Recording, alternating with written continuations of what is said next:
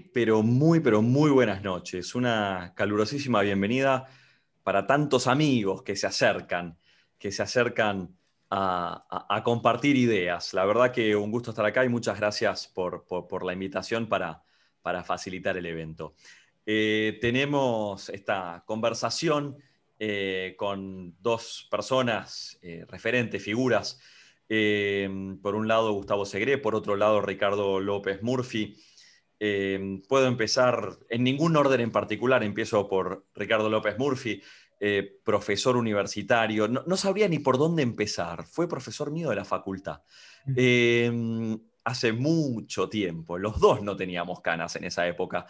Y mm, bueno, por supuesto, economista de referencia internacional indiscutido, de consulta internacional, además de exministro de Economía, exministro de Defensa, funcionario, eh, por supuesto, eh, eh, líder, referente de, la política argentina.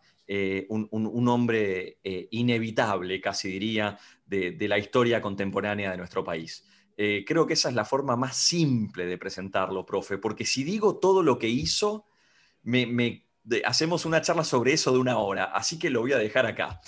Eh, en segundo lugar, si, no se ofende, profe, eh, no sabría por dónde empezar, no sabría por dónde empezar, pero bueno, también, también nos acompaña, por supuesto, Gustavo Segre, que es además de compañero de trabajo mío, un entusiasta crónico, también referente de, Republicanos Unidos, economista, eh, máster en, administración de empresas, eh, y es autor de, varios libros, Socorro Quiero Exportar, Fundamentos de un Proyecto Exportador, eh, Brasil coloca un pie sin meter la pata, y aún estamos a tiempo. Empresario en lista internacional, lo veo todos los días, de hecho, y profesor universitario en nuestro país y en Brasil, además de ser piloto de avión, tema interesante. Tema interesante, Gustavo.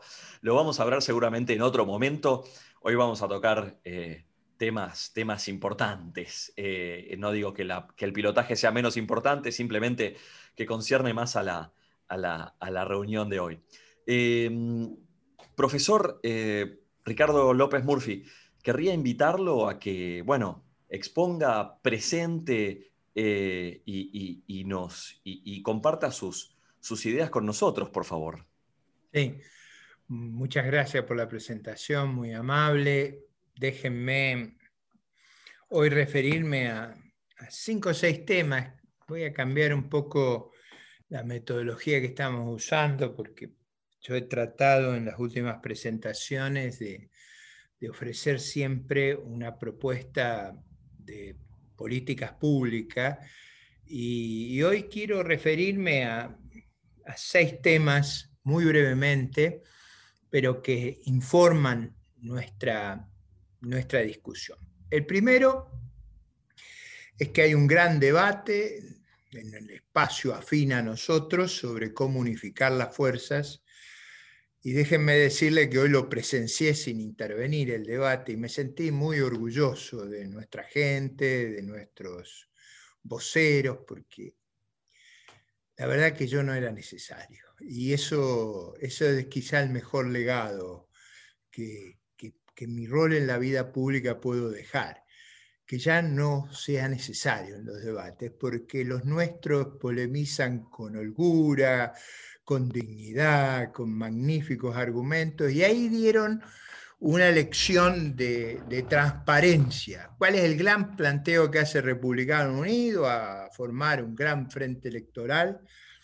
El planteo es que no puede ser un arreglo de cúpulas, no puede ser un arreglo de roscas, tiene que ser algo que consulte la opinión de nuestros ciudadanos, que cambie ese sistema catastrófico que tenemos, monárquico, de arriba hacia abajo, y vayamos a esa tradición liberal tan rica de ir de abajo hacia arriba, de hacer de la opinión ciudadana la base de, nuestros candidatos, de nuestras propuestas.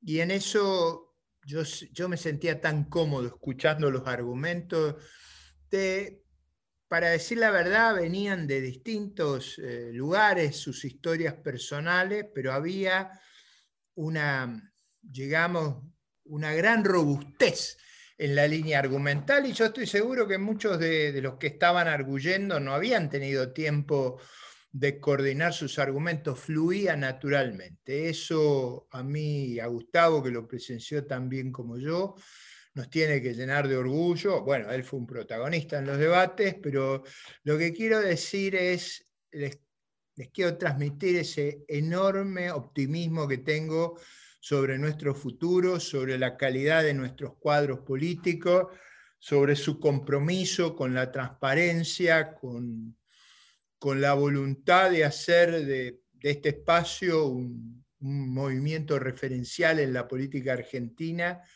y creo que le vamos a devolver virtud, virtud en el sentido de virtud cívica. Eso había un gran liberal argentino del siglo XIX que no hay buenas ideas si no hay virtud cívica. Y, la verdad es que yo espero que esta camada de jóvenes dirigentes le devuelva a la Argentina esa idea de la virtud. Como decía Maquiavelo, vamos a necesitar un poco de fortuna también, pero bueno, si, logramos tener eh, cuestiones fortuitas que siempre hay en esto, con las virtudes de nuestros dirigentes, eh, yo estoy seguro que a la Argentina le espera una gran oportunidad, una gran oportunidad y yo me sentía hoy, y les comentaba a algunos de ellos, el enorme orgullo de, verlos desempeñarse con tanta hidalguía y con tanto señorío en el debate.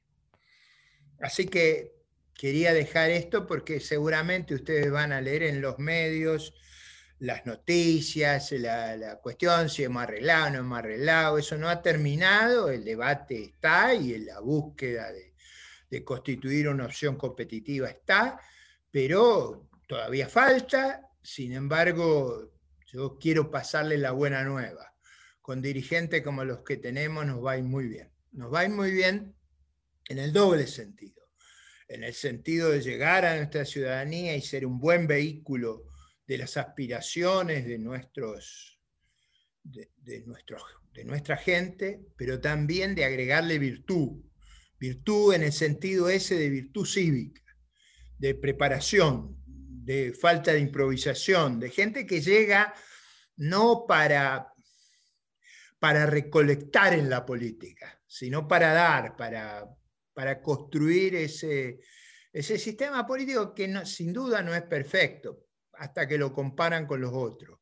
Ahí es donde tenemos que hacer la diferencia. Y acá viene el segundo punto que quiero abordar, que como los políticos tenemos que usar, ustedes saben, Gustavo es un experto en eso, tenemos que titular. Y si no hay título, no hay, no hay, no hay noticia. Y el título es La señora de Kisilov. El problema de sentirse propietario del Estado. Hoy nos enteramos de la deposición argumental de Beatriz Sarlo frente al juez bajo juramento, donde dijo que le habían ofrecido ser vacunada fuera de tiempo, espacio, cola y lugar por, eh, digamos, una relación con el poder, por la rosca, por el famoso tema de la rosca, de la desigualdad ante la ley. Y ahí ustedes y acá quiero hacer una propuesta. Lo que es vital en una sociedad es la igualdad ante la ley. Nosotros una, una consigna que llevamos en la campaña política es hacer el gobierno electrónico. Entre otras cosas, lo que queremos que en una circunstancia como esta, como hay muchas circunstancias en la vida nacional, la lista esté publicada electrónicamente. Que no, como dice el presidente, que se saltearon la fila. Bueno, con nosotros no se saltea nunca más nadie la fila. Y este, este, es un cambio, un cambio radical en la vida social argentina. Porque si hay algo que genera pérdidas de productividad, pérdidas de equidad, pérdidas de, confianza, es eso de adelantarse en la fila, del privilegio, en los impuestos, en los permisos de cambio. Por eso queremos liberar el sistema cambiario. No porque no porque tengamos un capricho doctrinario, sino para que se acabe la fila y los avivados de la fila. Los que reciben los dólares baratos, los que reciben los préstamos baratos, los que son amigos del poder. Esa es la desigualdad intolerable para nosotros. No la desigualdad que nace del mérito, del esfuerzo, de la innovación. Esa es una desigualdad bienvenida para nosotros, porque necesitamos una sociedad donde todos se esfuercen por progresar.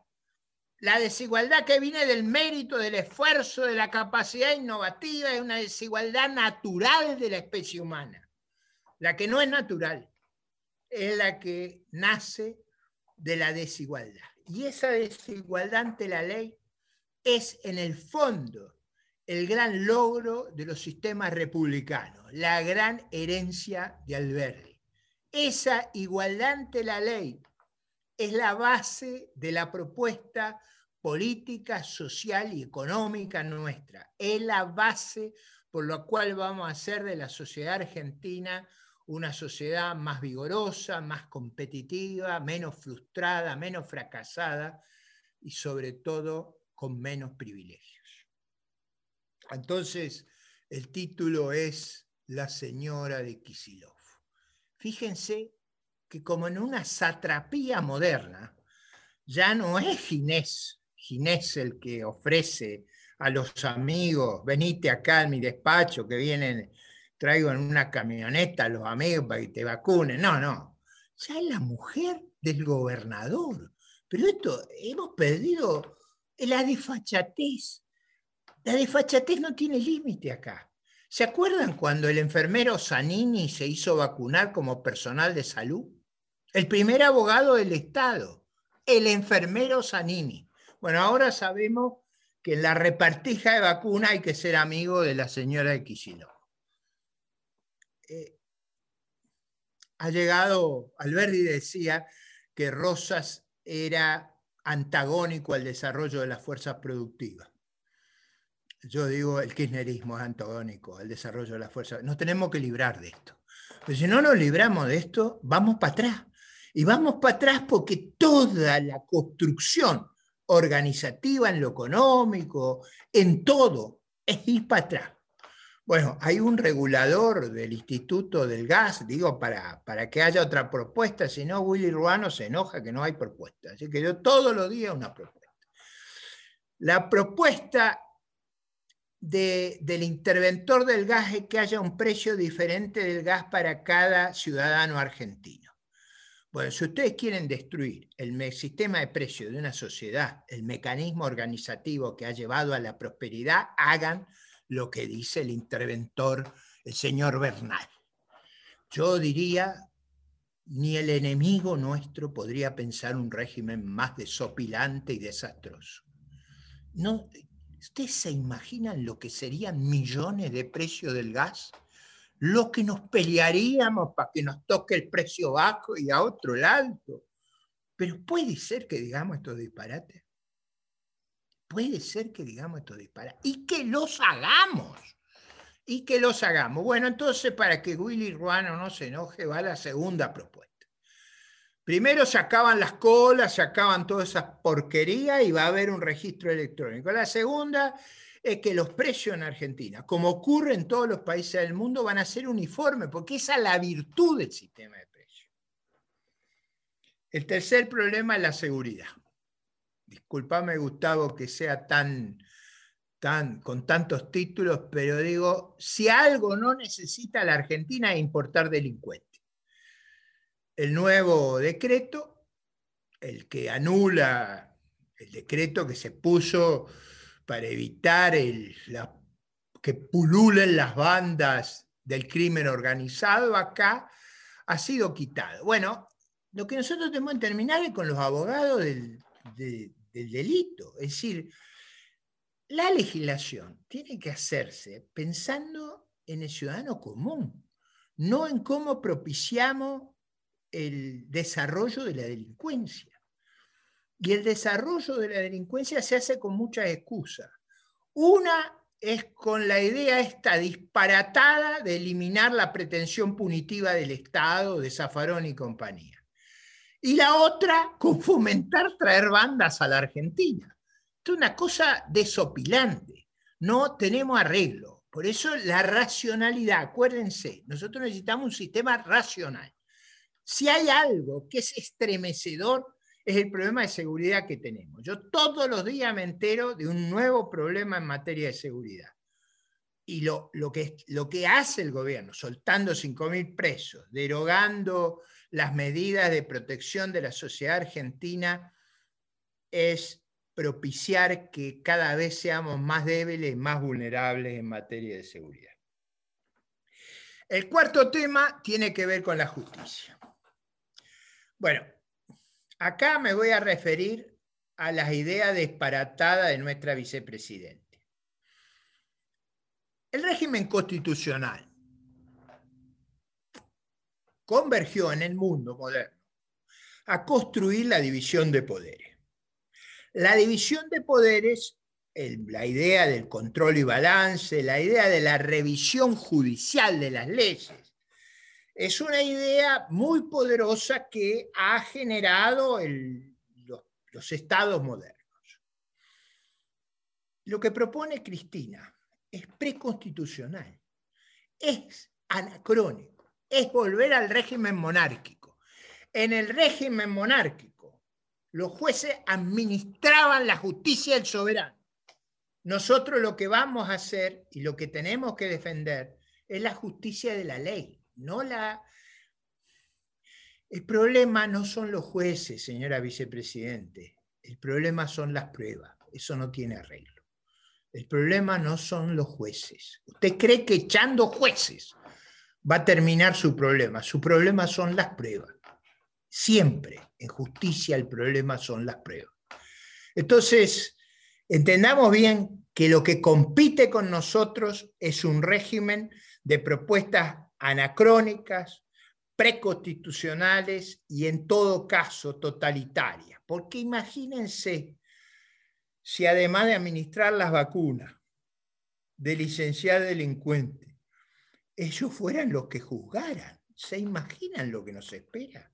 Si ellos van a hacer lo que nos juzgan. Ahí está el tema clave de la República y el tema clave que estamos discutiendo hoy. El quinto tema tiene que ver con la salud. ¿Cuál es el verdadero problema de salud en la Argentina? Bueno, el verdadero problema es que no hay vacuna. Ah, ¿Por qué no hay vacuna? ¿Por qué Chile vacuna 15, 20 veces más que nosotros?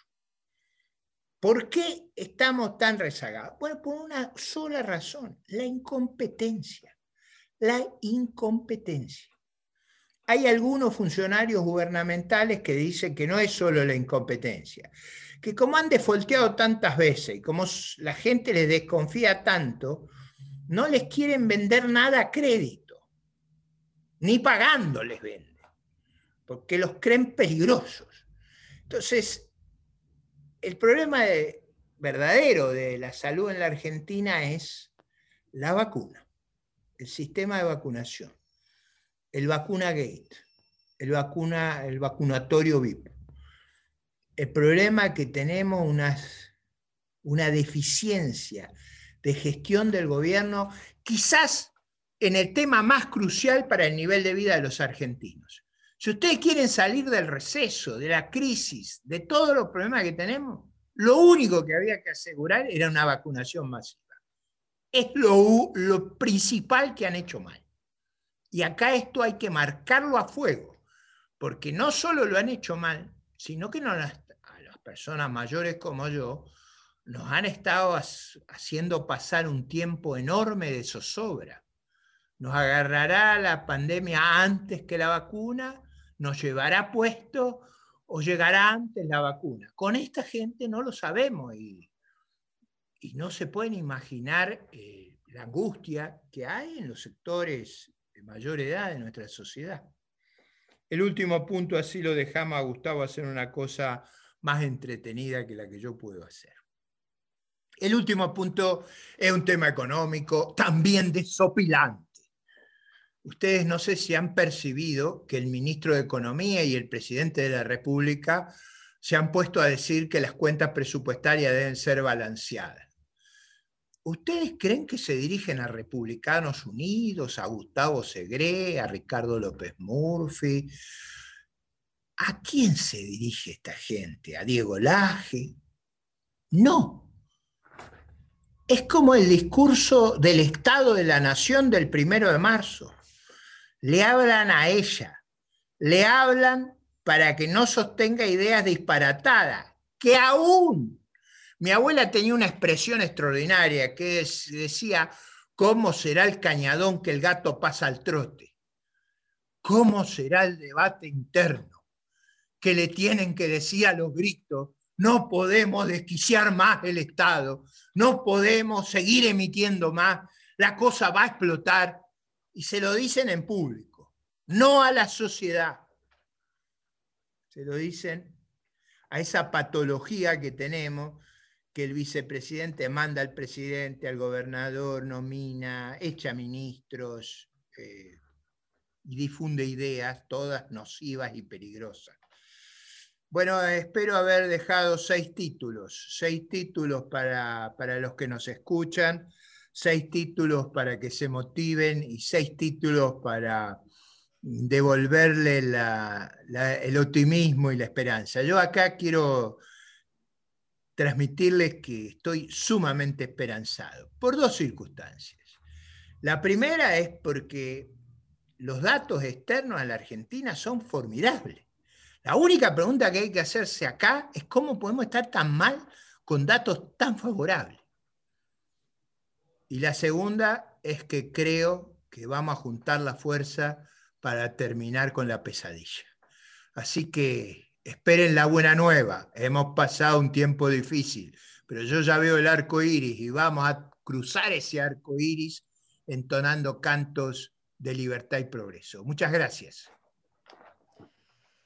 Sin dudas, un, aplauso, un aplauso, profesor López Murphy, un gusto escucharlo. Tomé debida nota de lo que usted decía. Eh, ahora le pedimos a Gustavo Segre que eh, también se sume, que, nos dé unos, unos comentarios. Eh, Gustavo, ¿podés, ¿podés, desmutearte? ¿Podés desmutearte? No. Yo veo que, que hablas con desesperación, pero no. Ahora sí. Ahí lo tenés. Ahora sí. Ahí lo tenés. Ahora sí. Listo, Gustavo. disculpa, disculpa eso y, y por favor sigue adelante. No, por favor. Bueno, para mí es un privilegio compartir esto con Ricardo López Murphy, con Diego Laje. Eh, a Ricardo lo admiro profundamente. Recuerdo dónde estaba cuando lo nombraron ministro de Economía y recuerdo haber dicho para mí, diciendo, se acabaron los problemas. Y fue ahí donde empezaron los problemas porque no lo dejaron hacer todo lo que proponía. Y, y, a partir de ahí el destino me da la oportunidad de cruzarme con un monstruo del liberalismo, una persona de ética que cuando conversamos en algún momento y compartimos un café, algo que queda absolutamente claro para todos es que la ética de Ricardo es indiscutible. Todo el mundo puede decir estoy de acuerdo, no estoy de acuerdo, pero planteo y manifiesto desde lo personal el orgullo y el honor que siento de formar un, parte de un proyecto tan lindo como el de Republicanos Unidos al lado de una persona tan especial para mí como Ricardo López Murphy. Eh, comentado esto, yo voy a ir por otra línea, que es eh, qué es lo que nos depara el destino si no tenemos la posibilidad de disputar todos juntos, el liberalismo en su conjunto, las elecciones del 2021. Y el destino que nos depara es negro si no hacemos algo para poder corregir el curso. Y digo que es negro cuando no podemos imaginar un curso diferente porque observamos con todo lo que mencionó Ricardo y lo que leemos en los diarios y lo que vemos en la televisión, que cada día es una bomba de humo por un lado para colocar por abajo de la alfombra algún tema neurálgico para la sociedad y neurálgico en el mal sentido, neurálgico en ocupar un espacio resignando la república inhibiendo las libertades individuales de la gente, restringiendo las libertades empresariales de la gente y trabajando en dos sentidos muy claros, que son los sentidos claros del populismo, que es que la gente no tenga educación y que la gente no tenga posibilidades de manifestar su oportunidad de crecimiento si no es a partir del Estado.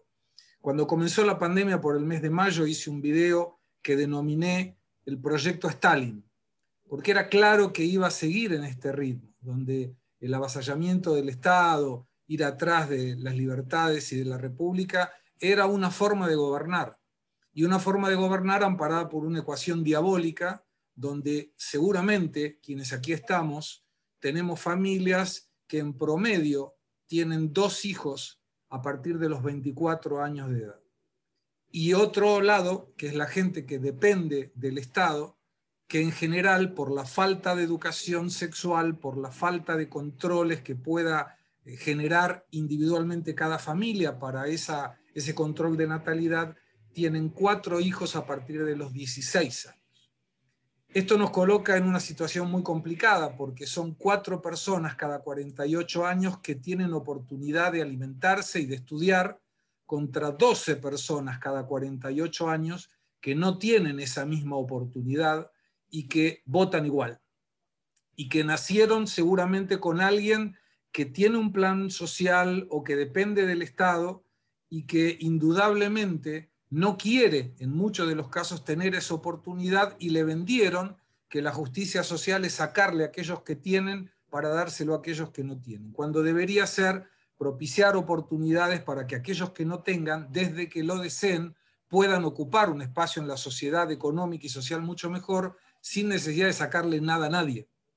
La justicia social que debería permitir que el ajuste lo hagamos entre todos y no solamente los privados que la oportunidad del estudio sí pueda darse a través del Estado. He sido estudiante en colegio primario, en colegio secundario, en la universidad de escuela pública, educación pública, y me siento muy orgulloso de ello.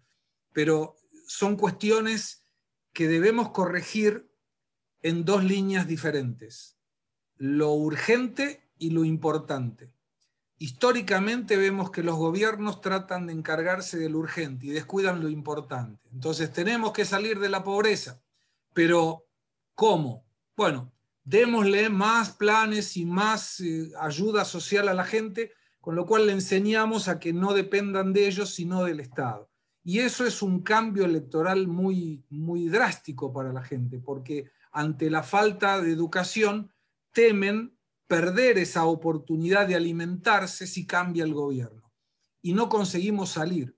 Por eso proponemos desde Republicanos Unidos la posibilidad de trabajar en lo urgente y en lo importante para que esos chiquitos que hoy tienen menos posibilidades puedan tener alimentos que le permitan un desarrollo cognitivo, puedan tener educación que le permitan discernir en relación a lo que es mejor y lo que es peor.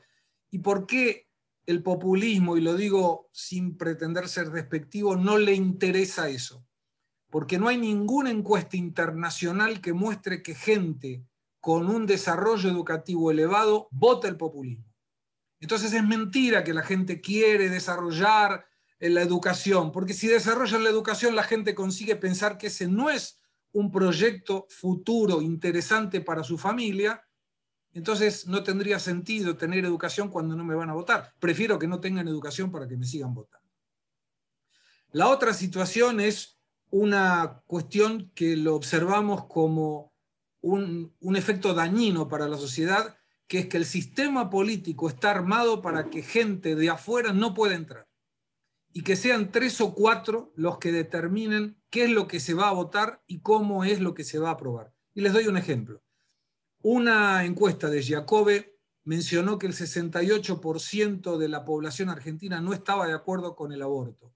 Sin embargo, los diputados que en teoría deben representar a la población en la Cámara de Diputados votó en contra de lo que la población quería. ¿Y esto por qué? Porque el que los pone en la lista sábana, voy a dar un ejemplo, Ricardo me coloca a mí en la lista sábana. Yo paso a representar los intereses de Ricardo, porque dice, yo te puse ahí, no la gente y encima tienen el tupé de decir, no, a mí me votó la gente. No, votó una lista donde no tienen ni idea de quién está en esa lista y nos enteramos que aparece una Mary y que existe un diputado a Mary porque le besó el pecho a la novia, si no, no sabíamos que, que existía. O una diputada que ni recuerdo el nombre porque putió en una de las sesiones virtuales del Congreso Nacional. Estimamos en Republicanos Unidos que tenemos que volver a devolverle el nombre de honorable al Congreso de la Nación, para que alguien el día de mañana no pregunte cuál es tu profesión y no tenga que decir soy político. ¿Cómo? Perdón, no te escuché. Soy diputado. Y lo diga bajito para que nadie lo escuche, por la vergüenza que da a gran parte de la sociedad de que una persona que debería representarlos en realidad no lo hace. Y no solo no lo hace, sino que conspira contra su desarrollo.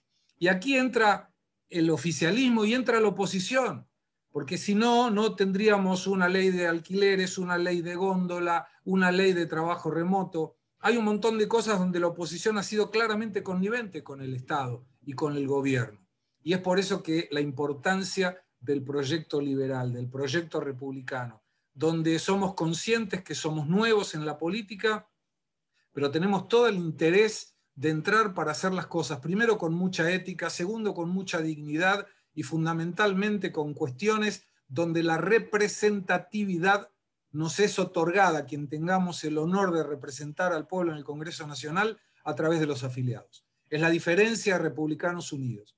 El afiliado puede no solamente votar a quien quiere que lo represente, sino él también candidatarse y disputar una interna con Ricardo, conmigo, con quien sea, a partir de, lo que vamos a hablar inmediatamente, que es este frente liberal que se está gestando.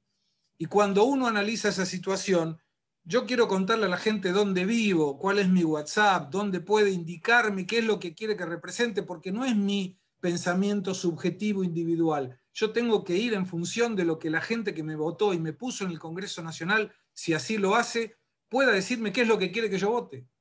Es algo mucho más grande. Y ahí es donde entra la oportunidad increíble de estas elecciones, donde hay mucha gente que votó al, a Cambiemos o a, Juntos por el Cambio para que no gane Alberto Fernández y Cristina Fernández en el orden que ustedes quieran colocar. O que lo votó Alberto Fernández y Cristina Fernández para que no gane Macri o Juntos por el Cambio. Esta es una oportunidad única porque cualquiera de ustedes y las personas que ustedes conocen puede votar al que los representa y aunque no seamos nosotros, es importante que esa representatividad esté genuinamente tomada en el voto popular. Porque es la única manera de colocar uno, dos, tres, la cantidad que podamos ser, si podemos ir juntos, mucho mejor, porque vamos a mandar propuestas para tener ficha limpia, para destituir la lista sábana, para que el fuero privilegiado no sirva para que una persona en lugar de ir a la cárcel vaya al Congreso, para que tengamos cinco asesores por concurso en lugar de 35 inútiles que porque fueron militantes o aportaron a la causa están con un trabajo en el Congreso y en muchos casos distribuyendo parte de su sueldo para el proyecto político. Queremos devolverle a la población el propósito y la posibilidad de sentirse parte de un futuro tomando un dicho, y concluyo con esto, de Philippe de Stouch, que dijo que los ausentes nunca tendrán razón. Y es aquí donde podemos elegir. Si continuamos haciendo catarsis en reuniones de WhatsApp, en reuniones presenciales con amigos, diciendo todo lo mal que está Argentina y todo lo mal que generó la política de los últimos 70 años, o empezamos a ver cómo podemos hacer individual, republicanamente, liberalmente, a través de Republicanos Unidos, de lo que sea, para ser parte de ese cambio, porque es imposible volver en el tiempo para escribir un nuevo principio pero estamos seguros que es totalmente posible mirar al futuro para poder escribir un nuevo final. Y depende de lo que cada uno de nosotros resuelva hacer de su vida social, personal y sobre todo política. Muchísimas, muchísimas gracias, eh, Gustavo Segre. Un gusto escucharte. Ahora tenemos unos minutos que tenemos que aprovechar para, hacer preguntas. Eh, la primera que tenemos es para, Ricardo. Eh, Ricardo, Em, ¿qué te está llevando a reingresar a la política? Perdón, antes de, pedirte la respuesta, eh, por favor anoten sus preguntas en el, panel de chat. Eh, nuestro equipo va a estar recogiéndolas y, tratando de agruparlas eh, para, que las, para que las podamos hacer en el tiempo que queda. Bueno, perdón, vuelvo. Ricardo, ¿por, qué, ¿por qué retornás a la política? Mm. Hay muchas razones. Una es que creo que hay una generación de gente mucho más joven como Gustavo y, un número muy significativo de dirigentes que está eh, construyendo una épica muy valiosa y, en la medida de mi experiencia pueda cooperar con ellos, será mi mejor legado.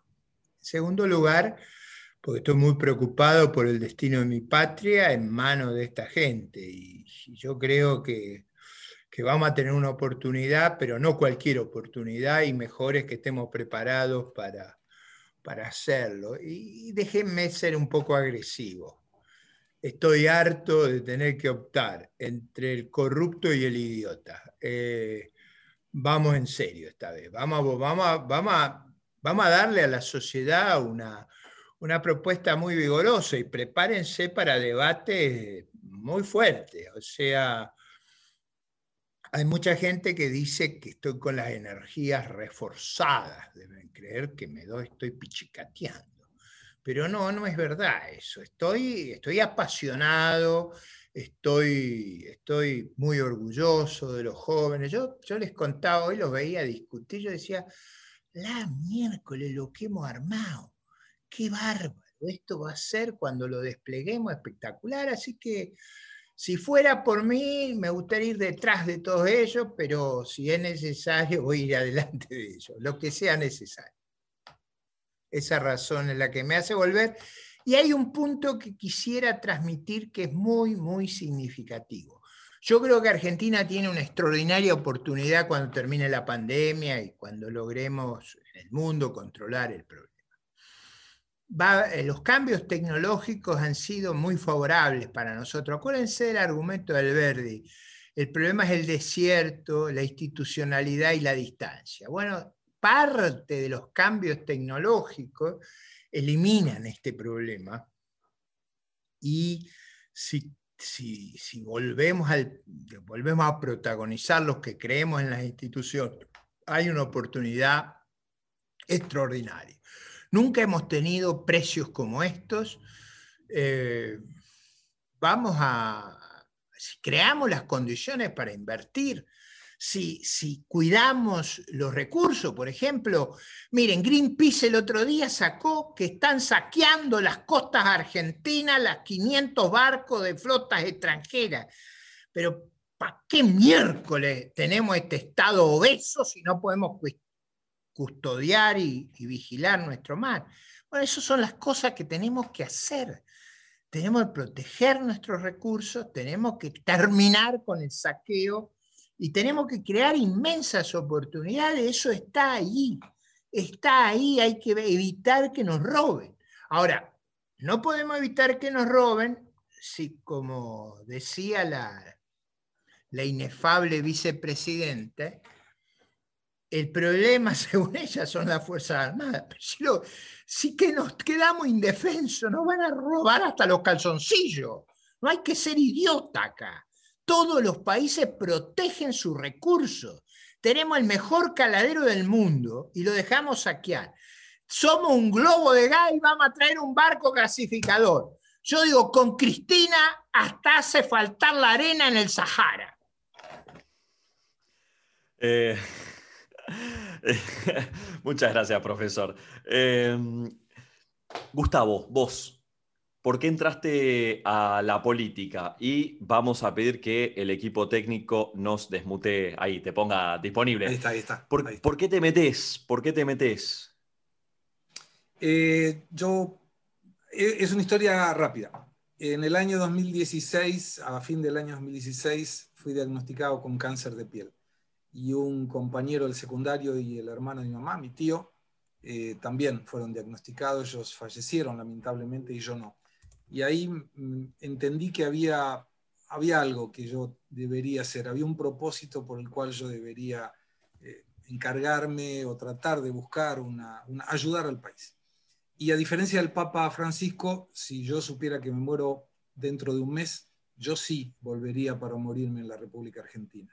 Quiero morirme en mi pero para morirme en mi país y que no sea una muerte más, había que hacer algo para que el país mejore. Y ahí me di cuenta que había dos caminos. Uno de ellos era esperar el milagro, que hasta ahora nunca había ocurrido y como vemos con todas las cuestiones que están siendo colocadas dentro de la pauta política, no sería posible en el corto plazo, había que involucrarse para que esto pudiera hacerse desde adentro.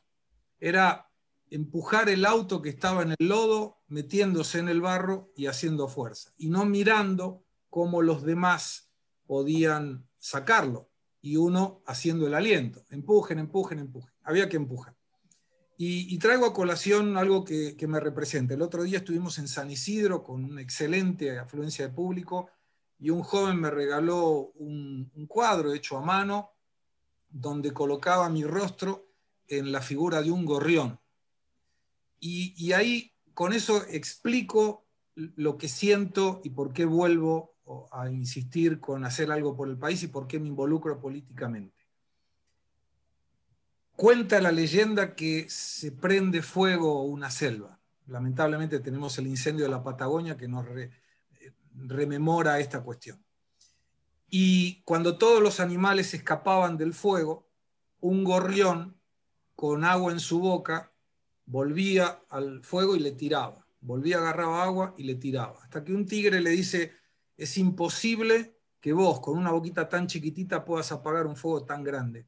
Y el gorrión le dijo, es verdad, yo lo sé, pero si no intento al menos apagar un poquitito ese fuego, yo no voy a estar bien conmigo mismo. Con lo cual, lo que trato es, en mi persona, de llevar un poquitito de agua para apagar el fuego que nos ha colocado el populismo, invitando a que otras personas puedan también, con mucha humildad, llevar un poquitito de agua y entre todos conseguir que este fuego eh, populista y tan nefasto para el país pueda ser apagado. Es por eso que quise dedicarme a la política y no tengo ninguna, eh, ninguna expectativa de ser yo el candidato. Cualquier persona de Republicanos Unidos que lleve la propuesta estaremos bien representados. Si la gente desea que yo haga parte de esa representatividad, honraré la responsabilidad y lo haré con mucha dignidad. Pero si no soy yo, apoyaré a quien sea con el mismo entusiasmo y con la misma fuerza que si yo estuviera la posibilidad de sentarme ahí, ojalá sea con Ricardo,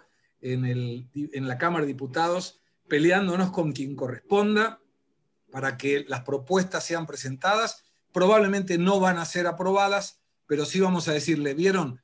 Proyectamos una reducción de la carga tributaria, presentamos un proyecto para que el sindicalismo no sea obligatorio y sí voluntario, presentamos otro proyecto para la reforma de la ley laboral, presentamos otro proyecto para que dejemos de inhibir la demanda del dólar y podamos generar oferta y no cortemos la libertad de hacer una ensalada porque no hay tomates, por ejemplo. Así que va a ser una honra muy grande y ojalá eh, pueda contribuir con el país de la forma que ustedes y que la gente que hace parte de este proyecto eh, estimen que yo pueda sumar. Gracias, Gustavo. Eh, estamos inundados de un montón de preguntas y estoy tratando, voy a tratar de aunar todas estas preguntas eh, en, una, invitación a comentar. La gente quiere, eh, quienes nos acompañan están interesados en ver cómo se entra, cómo se pasa la acción y parte de ese cómo se pasa la acción incluye quizás un comentario un poquito más dirigido sobre la reunión de hoy que Ricardo comentó. Eh, me gustaría preguntarle a ambos, tratando de, aunar todas las preguntas en una, es cómo se pasa la acción, qué hay que hacer, qué puede hacer cada uno de los que nos está oyendo para que se llegue al Congreso, independientemente de candidaturas, eso dejémoslo de lado, para que se llegue al Congreso y para que todo lo que estamos hablando empiece a insertarse en el sistema político, a partir, por supuesto, de la foto que van a ver mañana eh, en los medios masivos de comunicación de la reunión de hoy. Eh, cualquiera de los dos que tome la palabra primero es para los dos la pregunta. Gustavo, yo después quiero hacer un comentario sobre algo que vi en el chat. Bueno, eh, una de las cosas que nosotros tenemos como proyecto, y lo digo en forma personal porque es una de las características de Republicanos Unidos, no hay bajada de línea. Y esto es lo bueno, porque alguien puede tener la representatividad de uno de nosotros que piensa una forma y el otro piensa lo contrario. Y la diversidad permite que siempre haya una persona que represente los intereses de cualquiera de nosotros. La expectativa que nosotros tenemos es hacer una buena elección 2021, ingresar con la mayor cantidad de representantes posibles, tanto sea en las provincias como en el Congreso Nacional, para, como mencionaba, mostrar propuestas que seguramente tendrán dificultades para pasar en comisiones, eventualmente para ser aprobadas y mostrarle a la gente que es posible un país diferente. En el 2023, al margen de la cuestión presidencial, que también dependerá de la coyuntura, el objetivo sería tener intendencias, provincias, donde podamos demostrar cómo se administra el recurso público desde el Poder Ejecutivo y seguir sumando a esta tercera fuerza que pretende conformarse para que seamos más los representantes de las personas que no queremos ni uno ni el otro lado de la grieta. En el 2025 continuar sumando en las legislativas y finalmente en el 2027, salvo que la coyuntura nos empuje antes, yo tengo absoluta seguridad que el presidente de la República Argentina saldrá de un contexto liberal, al margen de quien sea, porque seguramente estaremos bien representados en esa línea. Sí, dos cosas. Eh, primero, la, búsqueda de una coalición, un frente de los sectores afines a Republicanos Unidos, tiene una, lógica política concreta. La, lógica política concreta es que si fraccionamos el voto eh, nos volvemos disfuncionales al sistema político. Hay una cosa que es el don't y eh, los votos nuestros pasan a ser peligrosos si estamos abajo del 10%. Entonces, nosotros necesitamos, por, el sistema que hay en Argentina, eh, agrupar fuerza y en todo caso limpiar nuestras diferencias, que, que las hay, que, son, hoy se notaba, era muy fuerte el debate, no es, no es una rosca de, a ver, a vos te doy esto, a vos te doy esto, no, no, ahí hay un debate de conceptual, pero yo creo que la mejor forma de resolverlo es frente a la ciudadanía, con toda transparencia, con toda claridad, estamos tratando de establecer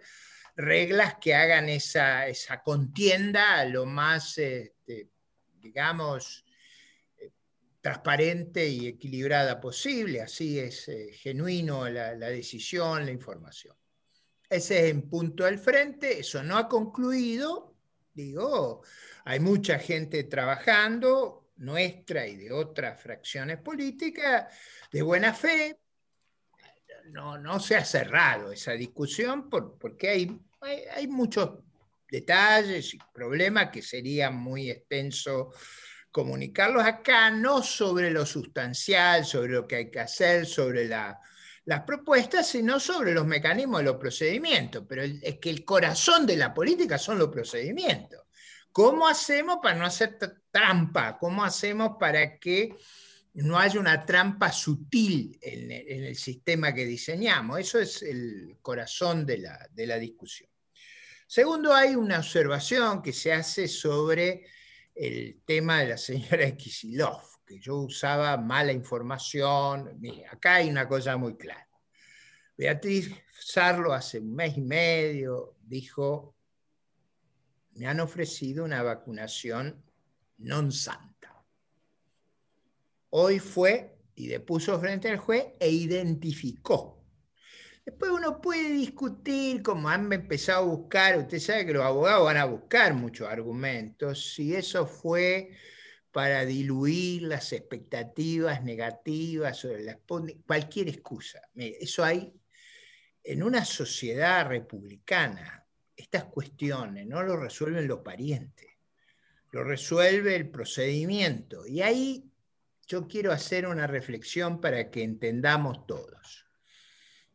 Eh, la ministra Bisotti, otro personaje que tenemos, dijo que se iba a vacunar con, de acuerdo a la equidad. Eso no es un concepto en la sociedad republicana. En la sociedad republicana se vacuna de acuerdo a la legalidad. Estamos sometidos al Estado de Derecho. en el Estado de Derecho, ni a la mujer de Quisiló, ni a la mía, ni a la de Segre les tocan atributos que no corresponden. No es una familia monárquica. Por eso, la persona que, me, que me parece legítimo que haga la contienda con nosotros a través del chat, no está diciendo en este punto lo que yo enfatizo. Lo que yo enfatizo, yo estoy hablando ni, de corruptela, estoy hablando de cómo se organiza el régimen republicano. Porque ese tema en las vacunas tiene una dimensión, pero imagínense lo que es el sistema de control de cambio. Imagínense las cosas que pueden pasar ahí. Con un tipo de cambio que valía dos veces y media el oficial. La Argentina necesita que nos atengamos a los procedimientos. Y acuérdense, no se vacuna con igualdad, con equidad, se vacuna con la legalidad. El, Estado de Derecho es el Estado de la legalidad. No hay otro mecanismo, no hay otro procedimiento y espero que haya quedado claro para todos el argumento que hemos usado. Finalmente, eh, van a salir noticias, mañana va a ser una locura las informaciones sobre si, si se ha avanzado o no se ha avanzado. La verdad es que yo no pude participar en toda la reunión, participé la primera hora y media, luego se quedaron Gustavo y muchos dirigentes nuestros en el debate, yo no, participé en yo escuchaba nada más. Eh, a mí me parece que todavía tenemos que macerar más ese, ese arreglo, porque mm, no solo con nosotros, hay debate, hay muchos, muchos, muchos problemas que, que, resolver, pero es verdad que, como decía Gustavo, si nosotros podemos asegurar un, porcentaje de votación significativo, eso nos, nos da una, una, proyección inmensa y nos va a dar un rol muy decisivo en el Congreso de la Nación, en las legislaturas provinciales y en los consejos deliberantes. Tenemos que llenar de gente nuestra esos lugares, esa es la tarea.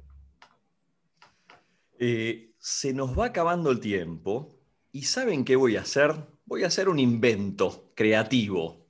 Eh, sí, exactamente esa cara es la que hay que poner. Profesor Ricardo López Murphy y Gustavo Segre. Les cuento, hay tanta participación en el chat, entusiasmo, ganas, eh, motivación y preguntas, que lo que voy a hacer es repasar un poco las inquietudes que no hemos tomado y los voy a invitar a hacer unas declaraciones de un comentario, una declaración de cierre. Pero simplemente les voy a enumerar eh, los ejes temáticos por los que está pasando eh, el comentario en el chat. Por un lado, nuevamente, y, está el eje participación. Primero, ¿cómo ayudar a que Gustavo o Ricardo lleguen a la Cámara, primero. Segundo, dentro del eje participación hay mucha gente que levanta la mano y dice, bueno, estoy en la provincia de Santa Fe, estoy en la provincia de Córdoba, ¿cómo puedo organizarme, articularme con ustedes? Participación. Ese es un eje importante eh, dentro de las preguntas y las inquietudes. Otro es eh, la desazón. Y, acá voy a leer un comentario que me pegó mucho y me parece que, es importante tenerlo en cuenta. ¿Cómo podríamos ir para adelante si la mayoría de la población votante quiere ir para atrás? Y en consecuencia votas candidatos que van para atrás.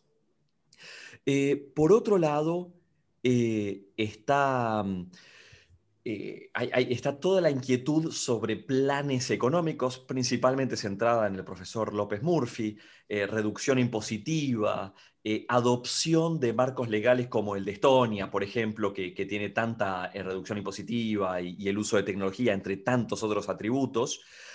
Uno interesante que llegó por el, por el chat y por el equipo de curación, em, dejen de autodefinirse como derecha en un país donde la mayoría se autopercibe progre. Baja el techo al 10%, no sirve de nada llamarse derecha. Eh, estos serían un poco algunos de los ejes temáticos en el chat. Hay muchísimo contenido realmente, pero creo que son como los tres ejes que les dejo. Ahora, por supuesto, tienen unos minutos para, para, cerrar la... Eh, Gustavo, antes de que, querés, intervenir primero, eh, estos en algunos ejes y por supuesto tema, tema, libre, tema libre después para, para el comentario de cierre. Antes del cierre, para explicar las preguntas, la gente se puede afiliar a través de afiliate.online. La mejor forma de participar es afiliándose para poder elegir y para ser elegido si así lo desea. Afiliate online, afiliate.online, no importa el lugar del país. Grupos de trabajo, entrar a la página www.republicanosunidos.com.ar y, trabajando, no apenas dando ideas. Trae la idea y vení y trabajá con nosotros la idea. Es lo mejor que podemos hacer. Eso sirve porque si el día de mañana se conforma el frente, efectivamente, y nosotros hoy pleiteamos la necesidad de que el frente no sea a nivel nacional solamente, sino que incluya específicamente la ciudad de Buenos Aires y que incluya la provincia de Buenos Aires para evitar picardías, eh, es la posibilidad de que aquellos que quieren, que Ricardo, que yo, que cualquier persona que pueda tener voluntad de candidatarse, vote para que en esa interna nosotros lleguemos antes que otros candidatos de otros partidos, porque precisamente la contienda electoral sirve para eso. Lo curioso es que hoy había algunas personas que no deseaban tener esa libertad para elegir. Y nosotros dijimos, somos liberales, queremos la libre competencia en todo, menos para elegir el candidato. No, vamos a pelear. Y, vamos a pelearnos de una forma respetuosa, por supuesto. Y, lo bueno es que si uno pierde, bueno, eventualmente yo puedo llegar a tener que disputar con Ricardo López Murphy. ¡Wow! ¡Qué, qué, honra! Y, y si pierdo, lo voy a apoyar incondicionalmente porque es así que funciona la democracia republicana. Eh, ese es un poco el contexto de las, de las consultas que te habían hecho para que la gente pueda participar y pueda sumarse. Bien. Eh, Gracias, Gustavo. Diego, eh, un, comentario. Está acá dirigiendo el, Jorge San Martino, que seguramente después le podemos dar un minuto o dos para que resuelva preguntas que además de lo que dijo Gustavo sean operativas, o sea, dónde, dónde concurrir. bueno, hay en el chat eh, cientos de preguntas sobre, sobre en cada provincia, en cada ciudad. Yo diría, eh, a lo mejor Jorge sería bueno que publicaras los mails o las páginas a las que hay que, además de las que dijo Gustavo, que, se pueden concurrir y, y, poder facilitarle a la gente su, su, deseo de, participar. Así que eso me parece eh, muy importante. Hoy eh, yo di una clase en Republicanos Unidos que tiene mucho que ver con algunas preguntas económicas que ha habido en el chat. No me quisiera repetir porque yo estoy seguro que los que me escucharon hoy, pero creo que la clase está grabada eh, y, va a poder, y Jorge me dice que San Martino que sí, yo creo que esa clase está muy preciso los argumentos nuestros y los contraargumentos. Yo creo que hay, espacio para hacer muchas cosas. Eh, nosotros vamos a responder esa pregunta. A ver, nadie puede creer que somos tontos. ¿O alguno de ustedes cree que vamos a hacer una, una, lista para ir al supermercado? A mí me gustaría que el mundo fuera así. No vamos a hacer eso. Vamos a explicar con cuidado qué es lo que podemos hacer, qué es lo que se puede hacer, cómo construir la mayoría para votar eso y cómo hacer que eso sea sostenible en el tiempo. De eso se trata. Eh, por supuesto que, va a haber un debate y como yo dije la otra vez, digo, vamos a ser sinceros. ¿Usted cree que van a hacer tortillas sin romper huevos? No, va a haber que romper, va a haber que hacer cosas. No, no, nosotros no vamos a estar ahí para, para pasar el tiempo. Vamos, vamos a iniciar un esfuerzo de recuperar el vigor, el crecimiento, digamos, el derecho a la felicidad, a la prosperidad, a eso vamos. Entonces, eh, por supuesto que vamos a buscar generar el mayor apoyo posible, lo vamos a explicar, no, no en términos de decir a mí me gustaría que una fantasía, digamos, nosotros no somos fantasiosos, somos personas prácticas que vamos a ir a discutir cosas prácticas.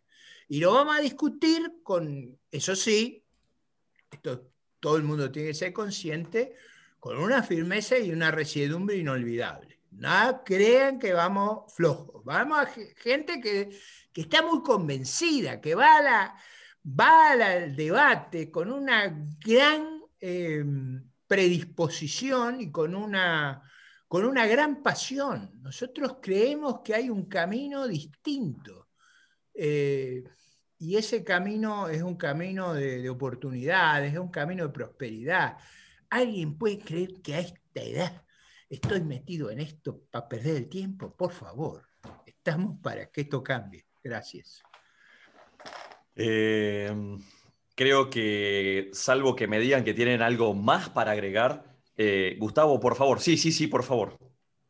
Cortito. Primero, eh, una aclaración sobre el tema de la derecha y el centro derecha. El otro día Javier me, me, intituló como un liberal de izquierda y me gustó, porque aquellos que nos gusta la música sabemos que no se toca bien ningún instrumento si no es con las dos manos.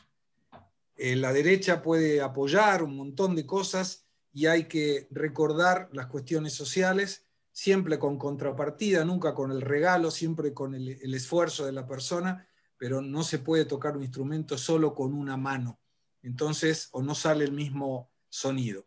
Eh, y terminaría diciendo que el gobierno actual nos prometió cuidar a los argentinos, aumentar a los jubilados, fomentar el empleo, exportar más, alimentar a la gente, terminaron haciendo cosas diferentes, que era abortar, porque paga el aborto de todo el mundo, encerrar a todos, complicar a los que producen, demorar las importaciones, aumentar los impuestos, cerrar las empresas y lo que nosotros podemos proponer es que se puede soñar en un futuro mejor, trabajar para que podamos todos generar una Argentina mucho más productiva, bajar el gasto público, educar a toda la gente, instrumentar planes con contrapartida, desarrollar la economía, retirar la burocracia, pero para todo eso necesitamos que todos los que estamos acá y todos nuestros familiares, amigos, conocidos, vecinos, apliquen dos verbos, participar y saber votar. Muchas gracias. Ricardo.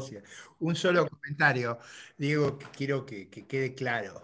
A mí no me gusta la geometría de la Revolución Francesa, esto de izquierda, centro, derecha, me parece que es que no es el camino inteligente de plantear las cuestiones. Tampoco me, angustia que me pongan en un lugar de la geometría o en otro. La verdad que yo nunca uso esos términos.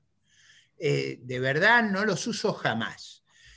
Lo que trato de, transmitir es que tenemos y los vamos a ir al debate a banderas desplegadas. No vamos a ir vergonzantemente.